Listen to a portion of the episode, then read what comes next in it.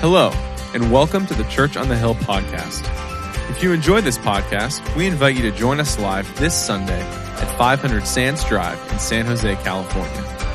Visit churchonthehill.com for service times and directions, and also to learn more about connecting, growing, and serving at Church on the Hill. Now let's join lead pastor Scott Simmerock as he teaches at Church on the Hill. So we're uh, week four of this series, and we've called it Platitudes, Proverbs, and Promises. It's the hardest title I've ever had, like, created to, and I, I can't remember it every week. It's, I, I don't know why we called it this. It's just difficult to remember. We called it this, though, because every week we're like, here's a platitude. What's a platitude? It's like a worthless saying that kind of disguises itself as a truth. And then we share a proverb every week. It's a truth. That, but the, the hard part is sometimes proverbs, we turn them into promises, and they're not really promises. And then we always land on this. There, there's some truths from God's word that we can count on all the time. So can I walk us through three of these? Here, here it is. Ready? The platitude of the morning is this. God wants us to be happy. I want that, don't you? Raise your hand if you want to be unhappy. Right? I mean, God wants us to be happy. It, it sounds right because we want it, you want it, but it leads us to this next statement that really is not true. So do what makes you happy. Isn't that what got you into trouble? Isn't that actually what kind of got you into trouble that got you back into church? Welcome back. So glad you're here. so just do what makes you happy. It's kind of a way of baptizing your own plans, your own thinking, your own way of doing it, and like baptizing and blessing it and kind of pretending that God is on our side. Do you know where this misguided truth comes from? It, it comes from the American dream found in the Declaration of Independence that you will recognize as I read it.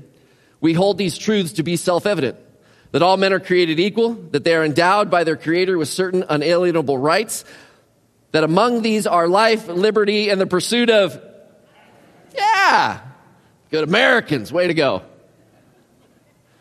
But it's interesting, we know that that's a statement about not oppressing people to keep them away from pursuing their dreams, right? We want opportunities for everyone. But the reality is that because God's mentioned in there, our Creator, that we think that surely then God must want us to be happy. And can I be honest with you? This, that's not God's end game. God's actually way more concerned with our holiness than our happiness. And because of that, in the scriptures, you'll read again and again and again these verses about how God wants to transform us, change us, make us more like Christ, that we might adopt his family values when he adopts us into his family. So it brings us to this proverb that's, um, that's this truth related to this. And the, the, the proverb reads this way Psalm 1830 God's way is perfect. All the Lord's promises prove true. See, if we're actually seeking our own happiness, then we define what's good and what's fitting for us. We make our own plans, but here's what's interesting. Listen to this. It's actually an indictment against us that we don't really believe this verse, that God's way is perfect. Because if we're going to do what makes us happy, we're not asking, God, what would make you happy? What's the thing that you desire? Because honestly, there's moments where I think I know better than God, don't you? There's moments where you don't ask God, like, hey, God, what do you want with this? Because you already know what you want.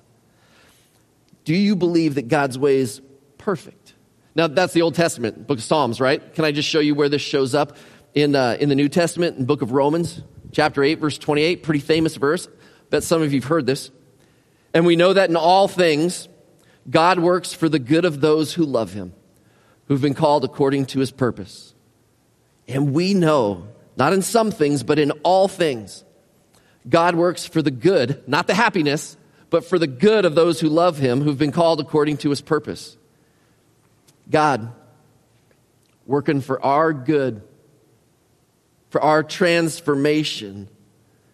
And I admit this, Romans 8 28, um, this actually is more of a promise than it is a proverb of the New Testament because it fits this, this category where all the time God is always working for our good. It's hard to explain sometimes moments of incredible pain and loss that we have. But let me bring this up to you. Do you remember times in your life where you're like, man, I was so close to God? Yeah, I was really pursuing Him back then. Or man, I really felt His power and His presence. Do you think of a time in your life when, when you felt that? What was happening in your life? It probably wasn't a comfortable time. Can I just tell you the moments that I've been closest to God are, are in my desperation? And I see Him do something amazing. But when I am lonely or in fear or I'm concerned or I, there's this huge thing in front of me that, God, what are you going to do with this? It's never in my comfort that I'm like, ah, oh, man, God, on my La-Z-Boy today, I just saw you be so amazing. It's not. When you think back on those times, I just want us to realize that growth, growth happens through hardship. Listen, if God made our lives comfortable, easy, He would actually ruin us. Think about it this way. Parents in the room, raise your hand. Raise your hand if you're a parent. Yeah? Doesn't matter how old your kids are. How many of you, you your goal was to make your kids happy? You ruined them. Now, by that, I mean this. Did you always give them what they wanted? Chocolate chip ice cream for breakfast, mom and dad, that would make me happy. And you would ruin them. In the same way, we don't want God just to give us the thing that would make us comfortable. There's often something that gets in the way, though, of our transformation. Are you ready? When God's word states, hey, do it in this way. When God's word states, I want you to make a moral decision, this way. Hey, this is how you're to treat people. Hey, these are the standards that we should hold. Hey, these are the family values that you should choose. What gets in the way of our transformation? It's us, right? We make a choice that's just different than what God wants us to make. Well, let me just say it this way we fail to stay in step with what God wants for us. We fail when we're tempted. We're tempted to do life on our own terms and how we want to just make us happy. Hey, look at me real quick. If any of you are frustrated because you feel like there's something in your life that you just keep failing at, and you said a thousand times, I'm never going to do that again, and you keep doing that same thing again, I'm so glad you're here today. Because there's a promise of God that is for you today that you're going to be so excited about. And I'm with you. Can I tell you one of mine?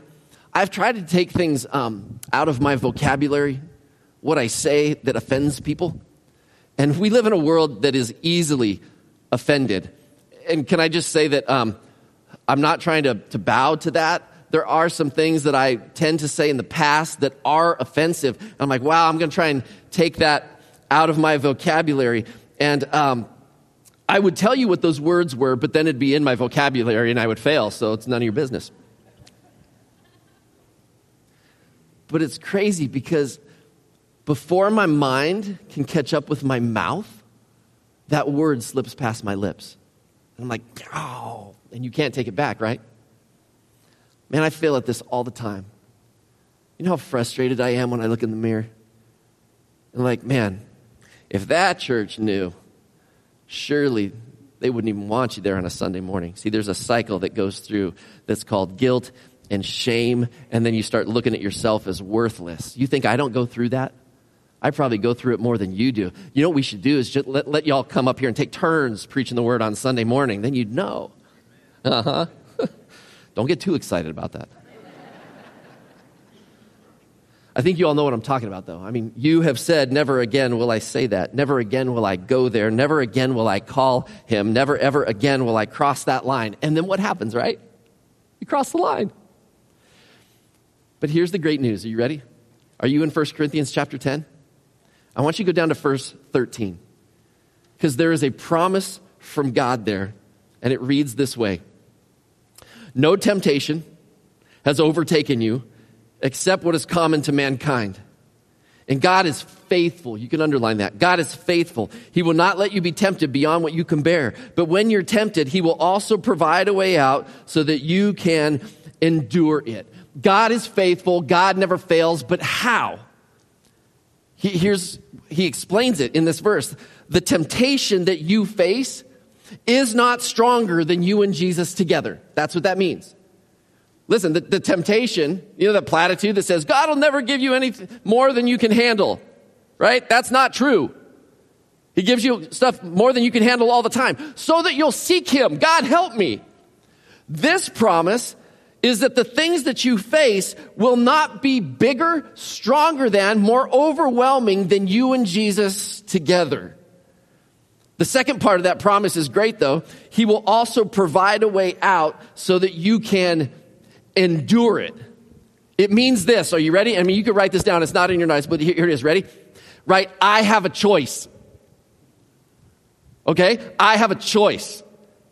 At the brink of losing your temper, at the brink of making a false statement, at the brink of calling your ex, at the brink of visiting that website, at the brink of spending that money, at the brink of taking that drink, at the brink of saying those hurtful words, at the brink of doing that thing that you said, I'm never going to do it again, you have a choice.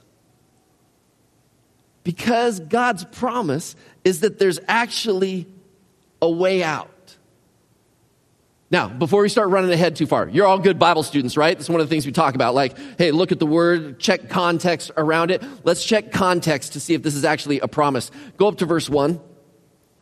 This is written by Paul, and he actually tells us a story about when God was leading his people out of Egypt, and he uses his people as an example.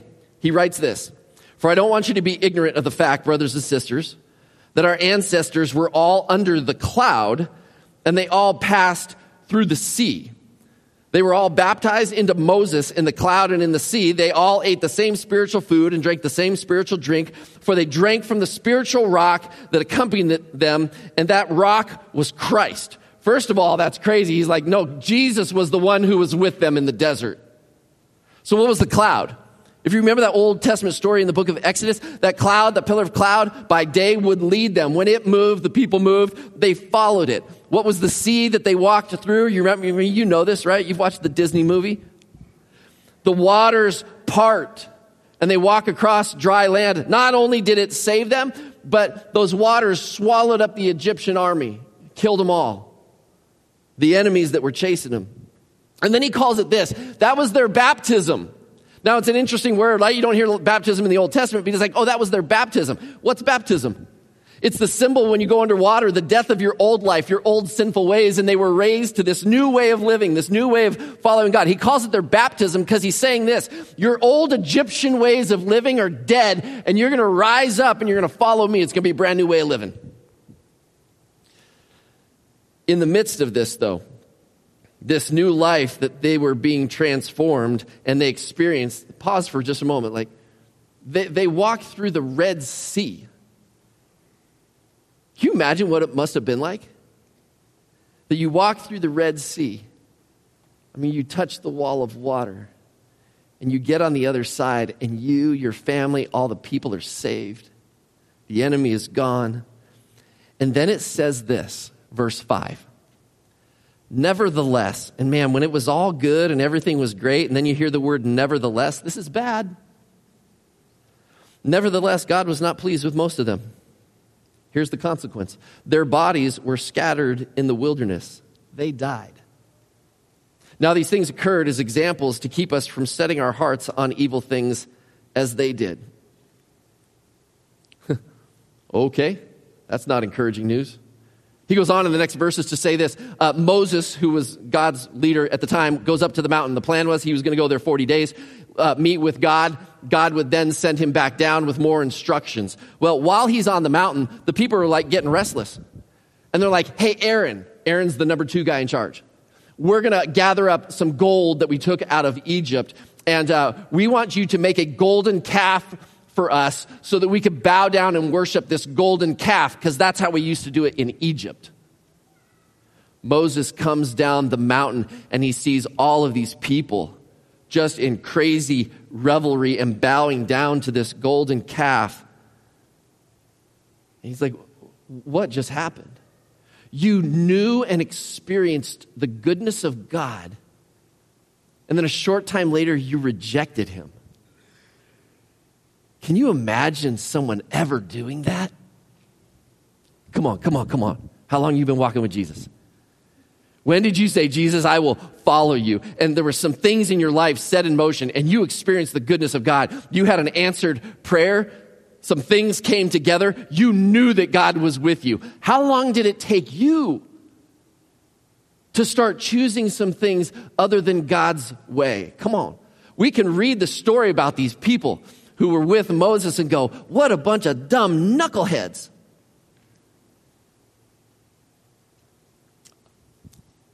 I'm the dumb knucklehead.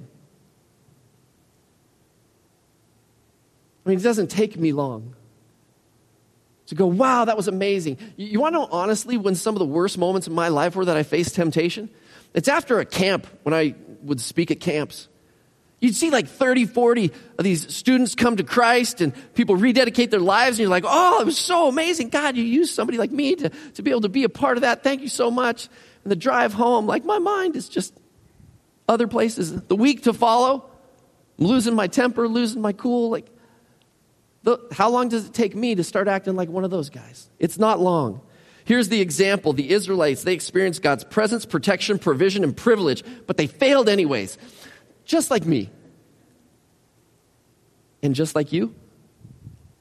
I'll leave that as a question, okay? And you can answer it. Where does temptation like that live? There's a guy who um, was a church leader in the fourth century. His name was Ephraim the Syrian. Um, this is what he said. He said, The absence of Moses on the mountain simply gave the Israelites the opportunity to worship openly what they had been worshiping in their hearts. They didn't even need someone to tempt them with an idol. They simply produced one out of the wickedness of their own hearts. Where does temptation live? Come on, it lives in us. You know what? I don't even need the devil to tempt me. I do a pretty good job of messing up my life all by myself. We can blame the devil, and I think there are moments to say, Evil spirit, be gone. I'll pray that way at times. When I'm feeling like, man, there's something that is dragging me out. Here's the warning. The very next verse, in verse 12, he says this, and this is his point. So if you think you're standing firm, be careful that you don't fall. Here's his warning don't be overly confident about your strength. Hey, Christian, be careful. You're probably not as strong as you think you are if you're doing life without Jesus. Man, you know what? Last week I was doing really good, but you know, I've been doing so good. Like, I could probably go two weeks without reading the Bible, without spending any time with God. Be careful, you overconfident one. Don't be overly confident about your strength because Paul's just saying, listen, it's happened for millennia where God's people have said, Oh, yeah, thanks God so much for your protection, your provision, your privilege.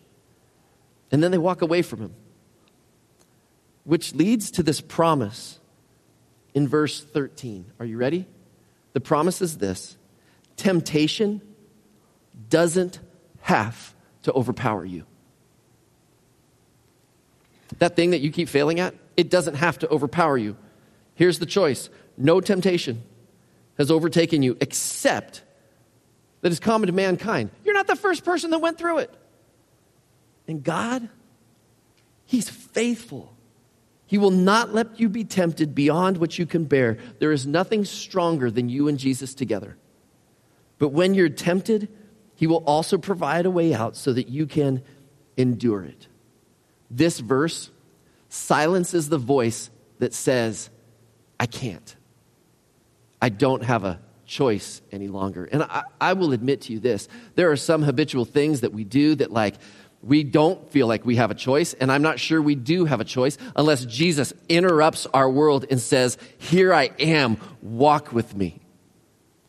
I'm not going to get into the mechanics of the mind and how our sin actually creates neuro pathways that become easier and easier and easier for us to sin all the time. Okay, maybe I will. You know, neuroplasticity says this that when you start doing things different and you start learning things out of the Word of God, that you can, the neuroplasticity is that your brain can reformat, refunction, create new channels that you don't have to do life the way you used to do it.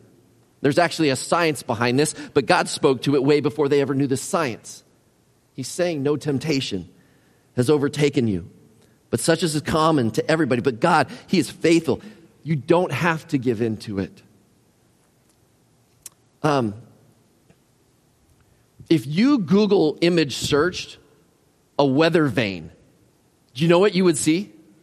There's an animal that's typically on a weather vane. You know, the weather vane, it sits on top of a building. They're metal and they rotate, but they always point in the direction that the wind's coming from, right?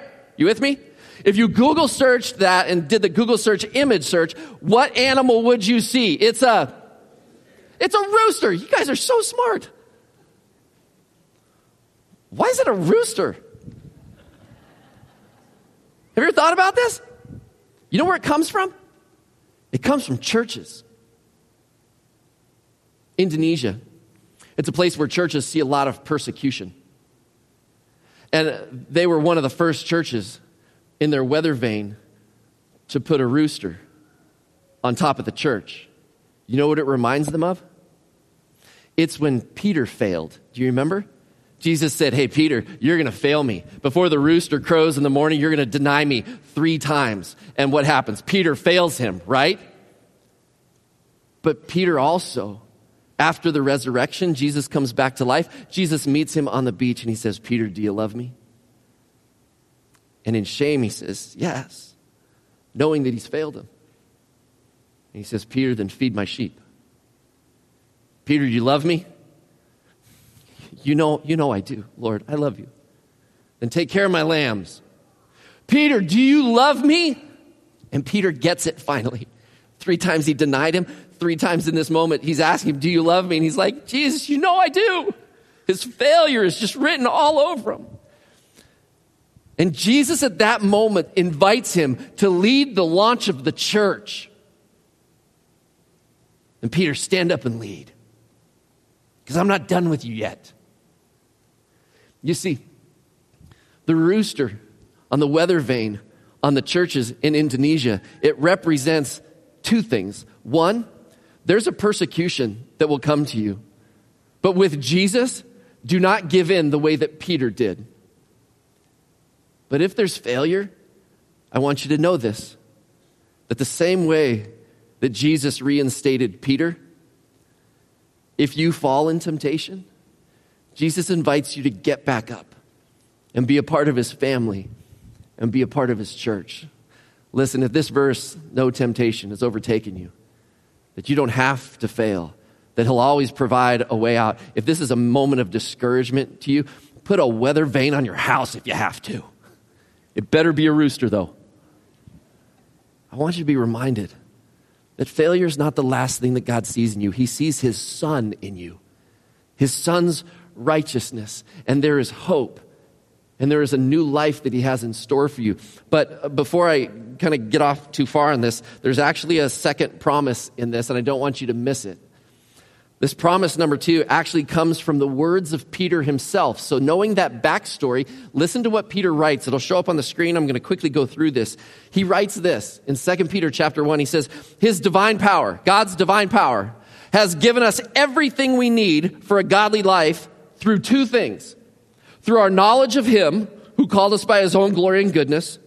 Through these, He has given us His very great and precious promises so that through them, we may participate in the divine nature, having escaped, escaped the corruption caused by evil desires.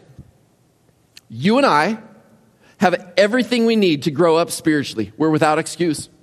So here's promise number two. Here it is. Ready?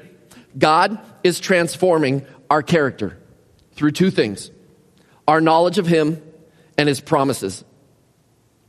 God's going to change you. If you're a Christian, if he's adopted you into his family, he's going to change you. And he will change you through your understanding and knowledge of him. By the way, where do you get that from? Starts with B, ends in Ibel. He's given us his word. But it's not just as our knowledge of him. He also says, I've given you all these promises. I'm with you. I'm never going to forsake you. I will always be there. I'm active in your life. I'm the one who's doing the transformation. There, there is going to be temptation in your life, but not such that you have to cave into it. These are all promises. But it's interesting because Peter doesn't stop there. It's like, hey, just trust Jesus and it'll all be okay. He then says this, and let me give you this second part of the promise and then read the scripture where it comes from. To embrace God's transformation of us, we must constantly stay in step with his path to maturity. Let me say it this way. If our knowledge of God is in here, and if his promises are in here, then we have got to feast on what it is that he's given us. And so he then says this, for this very reason, this is verse 5, for this very reason, make every effort. This is not a passive thing. This is a hey, engage. Hey, go do this. Don't just sit back and let God try to do this all for you. Make every effort to add to your faith goodness, to your goodness, knowledge, to knowledge, self control, and to self control, perseverance, to perseverance, godliness, and to godliness, mutual affection, and to mutual affection, love. I don't think you actually have to go down in that order and be like, okay, I'm going to check off this one today and that one tomorrow. He's giving you a basketful of how God wants to transform you, but make every effort. Can I tell you what the greatest effort is? Put this in your head and in your heart. It'll change you. He goes on to say this if you possess these qualities in increasing measure, they will keep you from being ineffective and unproductive in your knowledge of our Lord Jesus Christ. But whoever does not have them is nearsighted and blind, forgetting that they've been cleansed from their past sins. The mission of our church that I'm going to be unpacking on September 7th is this. Our mission is displaying the irresistibility of Jesus so that lives are transformed. This is one of those key concepts, one of the key passages about transformation that God wants to do in our lives. Can I just tell you, He's given us plenty of promises. Let me just give you some. I'll never leave you or forsake you. All who call in the name of Jesus will be saved. The promise that temptation doesn't have to overpower you. The promise that there's a way out and a way to endure it. The promise that He will be changing us and transforming us. But that promise doesn't mean that we don't put effort into it. These promises require a response to make every effort to grow in our faith. Listen, you will fail. I'm a great reminder of that. I fail all the time. But God's grace, it's greater than any of our failures. His grace, though, does not negate our efforts, so make every effort to grow up in your faith. Make every effort to grow up in your faith. If you're frustrated, with your relationship with God because you feel like you keep letting Him down. Please hear that promise. He's changing you, He's transforming you. He loves you so much, He doesn't want you to give up. But you've got to embrace the promise of God that you have a choice. I don't have to say yes to that thing anymore. And so I'm just curious today. I think there's some people in this room that probably need to say yes to his promise that you need to embrace it. To say yes to, God, I believe I have a choice. And the next time I am faced with that temptation, by your strength and your power, help me to say no. But can I say this? Don't think you're going to have that power if you don't change any of the habits of your life about growing in Christ and adding to your faith goodness, right? And growing in the knowledge of who He is. So maybe some of you, the choice is this you're going to grow up spiritually and you're going to start changing the habits of putting God's word in your heart. One of the values of our church is tattered Bibles. We've been wearing out Bibles since 1850. That's how long our church has been around. I invite you to do this wear out a Bible by learning it and studying it. Can we bow our heads and close for just a moment? I think it's distracting if we're all looking around, I, and I just have two questions for you. The first is this I think there's some of you who are so tired of failing that you've given up. That maybe you've given up on the promise that there's a way out of your temptation. And I, I want to pray for you and I want to pray with you this morning. If that's you, if there's any desire to see that cycle end, that desire you're feeling right now, God put that in you. You didn't get that on your own. But He would love it for an opportunity for you to pray that and say, God, change me. God, show me the right next step. There's a second group maybe in here that some of you, you've never become Christians. And today you're ready to.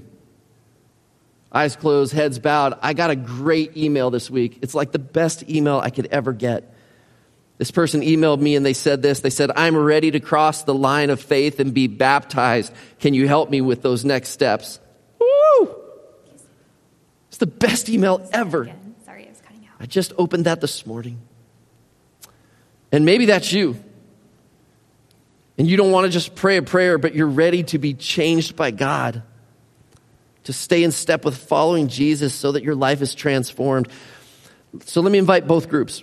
If today's a turning point for you, I mean, you're either saying you want to become a Christian, or you recognize today that you've put up with and you've accepted sin in your life and you're ready to embrace the promise that Jesus, has made a way out and you're going to take steps forward towards spiritual maturity. If that is you, either one of those, here's what I want you to do. Eyes closed, heads bowed. I want you to shoot your hand up in the air right now and I just want to pray for you. I'm not going to embarrass you. I'm not going to call you out. But if today is a turning point in a time of change, then put it up. Leave it up for just a moment. There's hands all over the place. I'm going to I'm to pray, and you can use your own words. Maybe you'll pray these words, um, but I, I just want us to pray together. Here we go. God, sin has had a grip on me, but I believe the promise that you're greater than my sin. Your death, I believe God paid for my sin, and I ask for your forgiveness today. And God, I trust you. I trust that you will, in the next minutes, in the next hours and the next days, that you will be with me. That God, you will strengthen me. That as I read your word, that you will show me and provide a way out of my sinful ways. God, I commit to taking steps to grow in my faith. Help me to know clearly what they are. God, I want to learn to live out your word. And I declare today that I trust you, Jesus, to transform my life. And if you agree with that, would you say, Amen? Hey, let's stand together. We're going to sing. But let me say this if you made any kind of turning point decision today, don't let that be the great secret in the room. Tell your family, tell your friends, tell us, send me that email. You can stop me after service, but don't let that be a secret because when it's life change, you're going to start letting people know. All right, let's stand, sing together.